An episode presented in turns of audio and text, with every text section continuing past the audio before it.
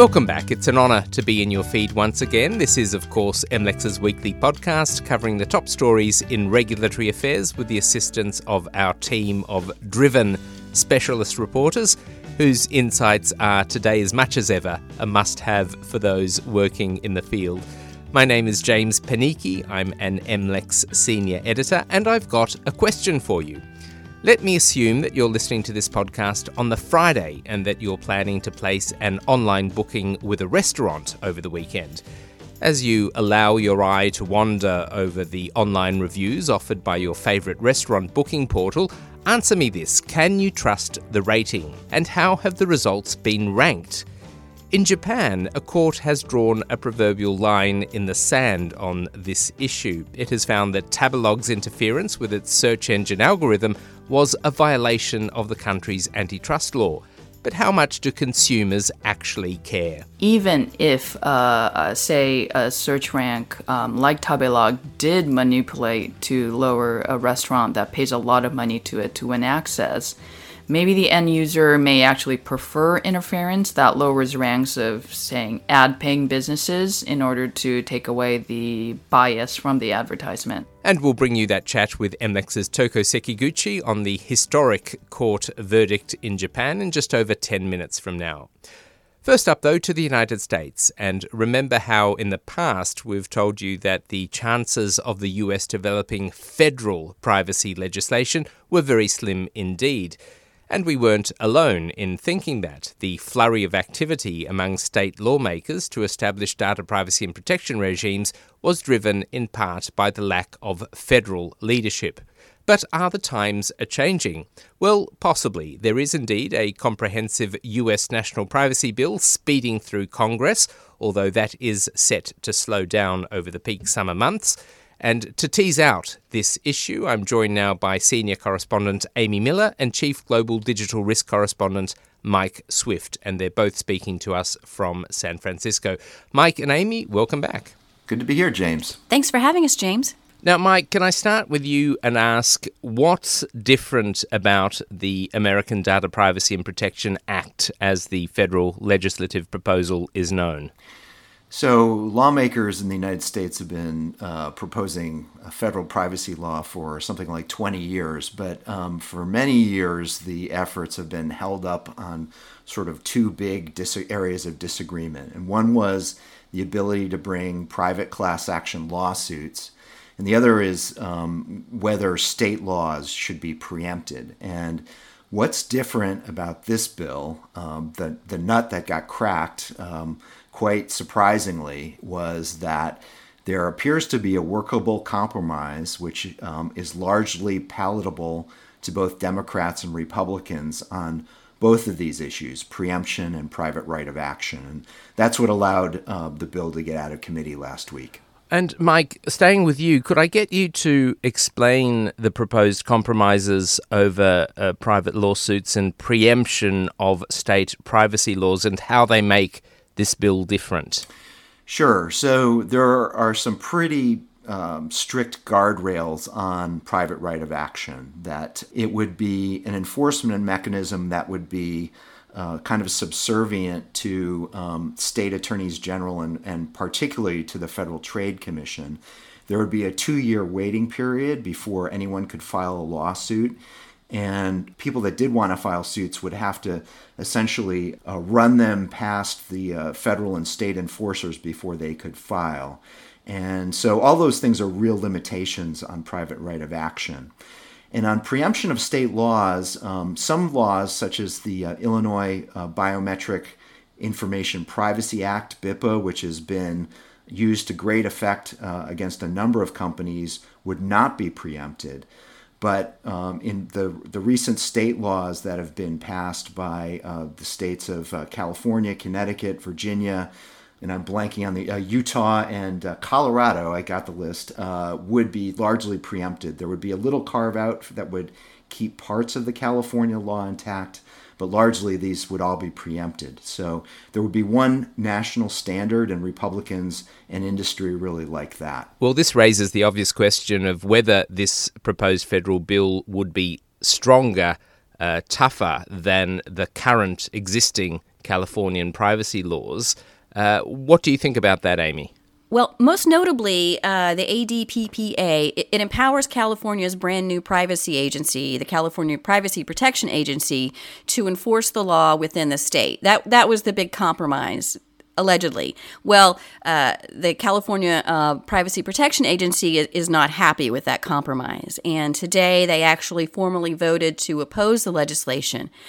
And they had public comment from a lot of speakers. And uh, Jon Leibowitz, the former FTC chair under the Obama administration, in public comments argued that the ADPPA was actually stronger, that it has stronger civil rights protections, that it's stronger for children. And then the response was from the uh, CPPA's, the board's, excuse me, the agency's executive director, Ashkan Soltani, who also worked at the FTC uh, during the Obama administration, arguing that no, in fact, it was actually weaker than the um, California privacy law. It doesn't grant the same protections at all. One other thing that they seem to mention often at this hearing was, at this meeting, excuse me, was that the California privacy law is more interoperable with international privacy laws, such as uh, Europe's General Data Protection Regulation, and that was something that Ashkan Soltani really tried to drive home at the at the meeting today. Okay, so that raises the question, Amy, of how does the ADPPA actually compare to the GDPR that you mentioned just now? Would this bill be advancing the state of the art in global privacy protection, or would it be following the GDPR? Uh, in many ways, it's following the GDPR. Uh, it, it, has the similar requirements of data minimization under the AD, ADPPA, all these acronyms, but the ADPPA is actually more prescriptive. Uh, the GDPR says that consent is one of one of the lawful ways to process data. Uh, but the ADPPA is more situational. It would allow data to be collected and used if it's necessary for one of 17 permitted purposes, and that's like preventing fraud or completing transactions or authenticating users, and everything else is, is, prohibited. So that that's one one key difference. And then when it comes to enforcement, uh, the ADPPA would elevate the FTC's Division of Privacy to, to, more of a separate bureau that would have more staff and, and more resources. So it would be more in line with the Irish Data Protection Authority. But when it comes to fines and enforcement, the, the, the, the differences are a little more unclear. Uh, the GDPR is clear that 4% of a firm's revenue, annual revenue, would, would, is the fine for violating the GDPR. And it's unclear right now what, what the fines under the ADPPA would be. Um, the proposal says that uh, that includes penalties of up to $10,000 per violation. But, but as Mike laid out, there's this sort of three tiered layers of, of regulation. So whether it's the FTC or state AGs or even these private consumer class actions, it's really unclear now what what sort of fines or violations companies could be up against for potential violations. And Amy, of course, on this podcast, um, in fact, speaking to you on several occasions, we've said that it was very unlikely that Congress would act on the need for a federal uh, privacy act. But here we are today. So, what do you think is pushing Congress to act now? I think the tipping point was Frances Haugen's testimony uh, before Congress last fall. She was a former um, executive at Facebook, and she came out with a report uh, that Facebook knew that uh, its its news feeds and algorithms were, were harming kids, uh, hurting their social esteem, leading to more suicides, self harm, anorexia, bulimia, all kinds of, of bad things, but they ignored it and that they really pushed profits over over safety. And uh, since since those revelations, uh, Congress has really been pushing for, for kids' privacy. So you've got this uh, ADPPA, which has new restrictions on targeted advertising for children. And then you have the Senate also proposing bills that would expand protections under current federal privacy law for, for children and then another bill uh, that would require companies to be um, have a standard of care and duty when it comes to uh, protecting children and, and safety measures. So they're really coming at it from two different perspectives. The House is pushing this more comprehensive bill, and the Senate is is focusing on these these targeted bills, and, and that that's probably going to come to a head at some point as these bills move forward. Of course, all of this detail counts for little if it doesn't get through Congress, which, Mike, raises the question is the legislation going to pass? Well, you know, um, up until last week, it really did seem like this bill was just absolutely galloping through Congress, and it got out of committee by an overwhelming 53 to 2 vote. It looked like nothing could stop it, but what we're hearing from lobbyists and, and uh, other insiders the last few days is that um, the House staffers who are doing the real grunt work of drafting the legislation, who had been working nights and weekends on this, there were very intensive negotiations going on. That's all stopped, and that uh, the decision has been that um, w- within the House that everyone's going to take a breather until uh, during August and uh, decompress a little bit, and then they're going to come back in September, and at that time we may or may not get a vote in the House. Um, but even if there is a vote in the House, there's some a huge obstacle lying ahead in the U.S. Senate, where um, the chair of the Senate Commerce Committee, Senator Maria Cantwell of Washington State, has said this bill is too weak on enforcement, and I'm not going to support it. And there's little sign, no signs that people are hearing now that she's going to back down, and she essentially has a veto. So um, there's not a whole lot of optimism that uh, this thing, which um, has gone farther than any comprehensive privacy bill in the United States, is, is actually going to get over the finish line this year. But on the other hand, um, as someone said to me, I was just talking to a Washington insider earlier today, and she was saying, well, if the House votes for it, it's going to put a lot of pressure from other senators who are in favor of privacy law, they're going to they're going to really turn up the heat on Cantwell to do something this year. So you never know. And you know, four months ago we thought this thing was absolutely dead, and then the stars aligned, and all of a sudden it wasn't dead. So you really never know. Um, right now, it doesn't look real likely that it's going to get through this year, but you know, it all remains to be seen. So um, we'll pick this up again in September. I think is the bottom line. Mike, Amy, these are really significant developments. Thank you so much for keeping us up to speed. Thanks, James. Thanks, James. Mike Swift is MLEX's chief global digital risk correspondent. Amy Miller is a senior reporter covering data privacy and security, as well as antitrust and other tech related issues. They were speaking to us from our offices in San Francisco. And just to be absolutely clear, we spoke early on Friday morning in Asia. That was the middle of the day on Thursday in California. Now, if you're to make sense of the privacy proposal before Congress at the moment, Amy and Mike's analysis should be your first port of call. It's online and ready for you to read. You'll find it at mlexmarketinsight.com. That's M-L-E-X marketinsight.com. Just click on the News Hub tab for the very best and very latest of MLEX's reporting and analysis. You'll also find an archive of this podcast, and we've had some interesting conversations of late with the team, so it won't be hard to find something to fire up your imagination.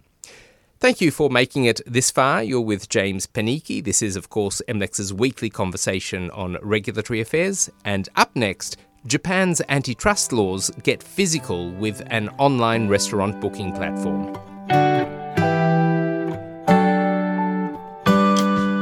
And if you haven't done so already, make sure that you subscribe to MLEX's podcasts on iTunes, SoundCloud, Spotify, and Stitcher. If you leave a review, you'll help others find the program, assuming, of course, that one of those platforms' algorithms hasn't messed around with what I am sure would be a five star vote of confidence in the program on your part. And that brings us to a Japanese court's recent ruling that Tabelog, the country's leading restaurant review platform, had interfered with its search engine algorithm. And in doing so, it had violated the country's competition law. Our Tokyo based senior correspondent is Toko Sekiguchi, and she has been looking into this decision, and she's speaking here with MLEX's Laurel Henning. So, Toko, what was this case about? So, uh, a Tokyo based restaurant chain, um, it was a Korean barbecue restaurant. Uh, the restaurant are named uh, Kol- Kol- Kolabo, um, operated by the company Hanryumura, sued uh, Japan's largest crowdsourced restaurant review site, Tabelog. Um, it's like Yelp, but it focuses just on restaurants. And uh, taberu means to eat in Japanese, so it's, you know, tabelog. And the restaurant claimed that one day in May 2019, Tabelog downgraded its star rating of its flagship restaurants, putting it on second and third page search results, which essentially disappeared them from diners who are looking for places to eat. And Hanjimura sued Tabelog's operator Kakaku.com, so Kakaku.com is the defendant, in May 2020 for damages of nearly $5 million for lost revenue. Um, Hanjimura also gets uh, reservations from Tabelog, so it says that the downgrade resulted in thousands of lost reservations per day. Okay, so we've got the restaurant operator definitely losing out on business here or claiming that it is. So, what was the central issue here in terms of how or why did this become an antitrust case? So the restaurant claimed that the review site downgraded it and other chain operated restaurants um, because it wanted restaurants with multiple outlets to pay more to Tabelog.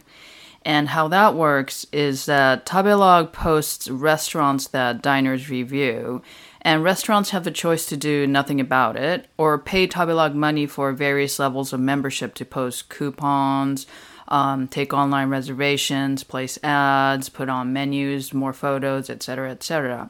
And so the restaurant said that by lowering scores of, um, you know, uh, chain restaurants, it would incentivize them to pay more for their membership so that they uh, would, you know, gain um, diners and, you know, eyes that way and the restaurant claimed that this uh, violates antitrust law as a discriminatory treatment on trade terms and also abusive superior bargaining position. Um, that's a very sort of Japanese antitrust concept in that uh, a business that has a, a, clear superior bargaining position over another um, cannot abuse uh, its position. And so, in addition to the damages, the restaurant also requested an injunction on, of the allegedly unfair algorithm, wanted Tabelog to stop using it. Okay, and what about Tabelog's uh, perspective? What did the review site claim? So, uh, Tabelog said that its algorithm is a trade secret and refused to detail exactly how it worked, um, just that it places different weight on different reviews for fairness. And sort of explaining that how it works is say you know you rate a restaurant with one star and i rate the same restaurant with five stars. If you take the simple average of those two reviews a restaurant's overall rating would be three because you know five plus one divided by two but what Tabelog does is it weighs your stars and my stars differently. And so, say you are somebody who writes into di- uh, mostly about, I don't know, like ice cream um, parlors, then your review on a barbecue restaurant would um, be weighed less than me, who maybe has, you know, 10 barbecue restaurant reviews under my under my name. And so that's what Tabelog claims um, is the reasoning behind their weighing the stars differently.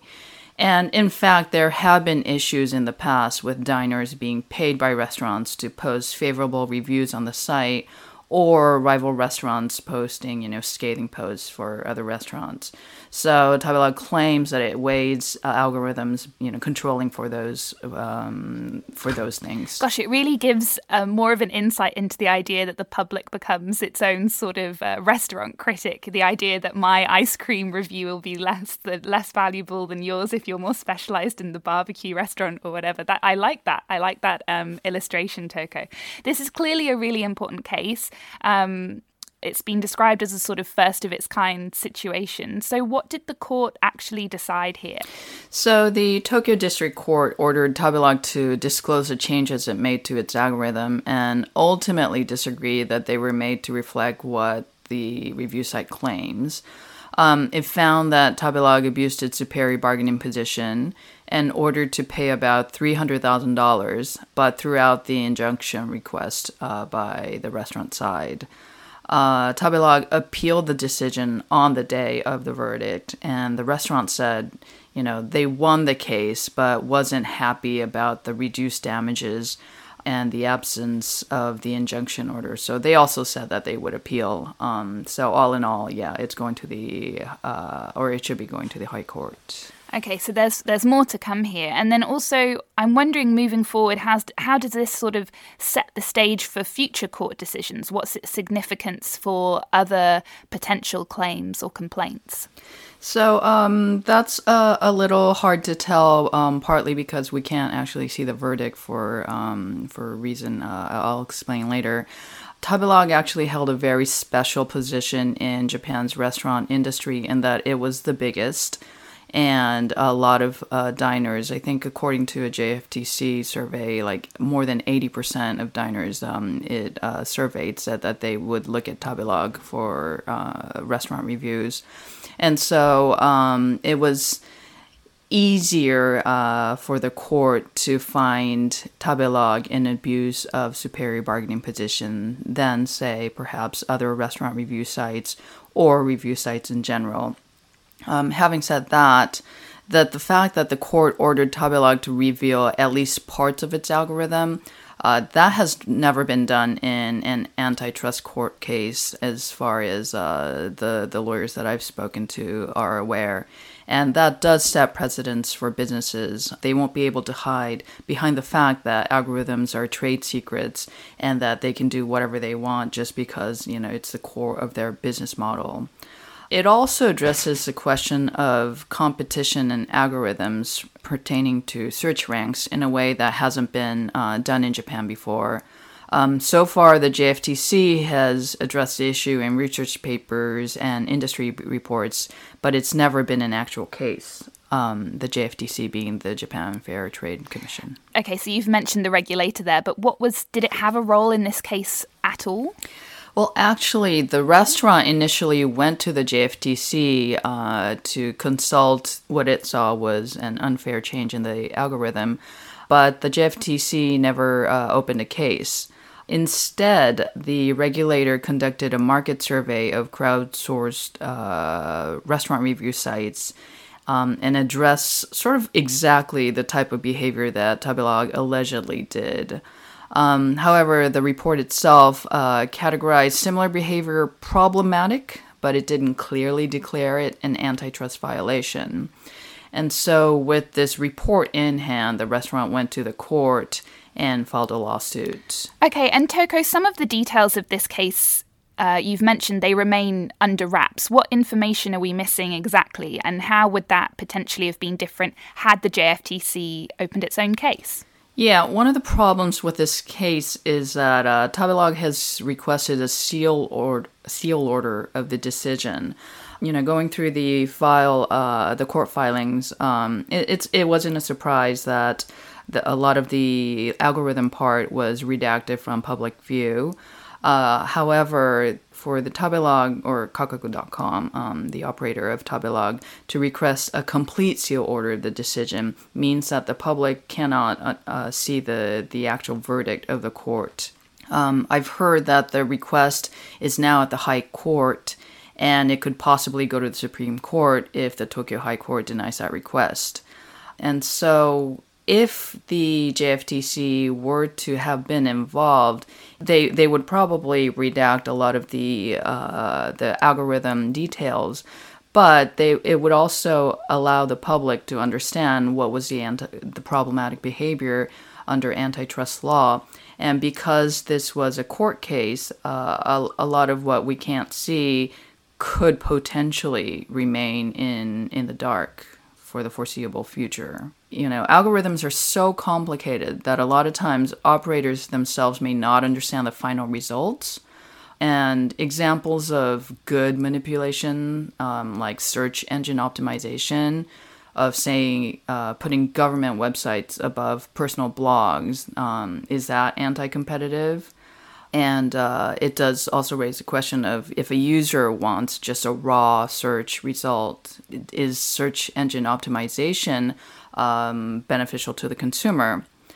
And even if, uh, uh, say, a search rank um, like Tabelog did manipulate to lower a restaurant that pays a lot of money to it to win access, maybe the end user may actually prefer interference that lowers ranks of saying ad paying businesses in order to take away the bias from the advertisement.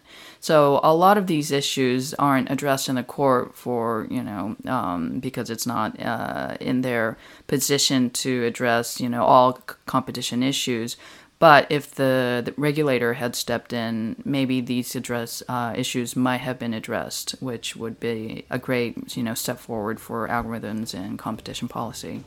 So there's still a long ways to go. There's a long way to go. The idea of debating good and bad manipulation, Toko, sounds like opening up a whole area of Pandora's box in terms of antitrust regulation. But thanks for bringing us the details of this groundbreaking case in Japan and for speaking with me today. No problem. Thanks a lot. Toko Sekiguchi is an MLEX senior correspondent covering Japanese antitrust, anti bribery and corruption, and financial services from Tokyo. And she was speaking with Laurel Henning in Sydney, Australia. The Tabelog story is, of course, a fascinating one, as you've just heard, and a read of Toko's analysis will add to your understanding of what has happened and why it is so significant. You can find it at mlexmarketinsight.com. There's a tab just under the MLEX logo. It's called News Hub, and you can click on that to get a list of the very best of MLEX's recent reporting and analysis. There's also a link to our special reports, the most recent of which is from our global anti bribery and corruption team, and it deals with the international sanctions regime against Russia. It's a great read and it really brings together a range of international threads, and it's ready for you to download right now. Now, it's with a heavy heart that I have to inform you that today's podcast is over but let me issue the usual rock solid guarantee that we'll be back in your feed next Friday at more or less the same time.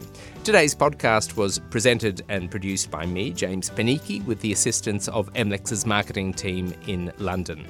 Thank you very much for your company. I'll catch you again very soon. Bye for now.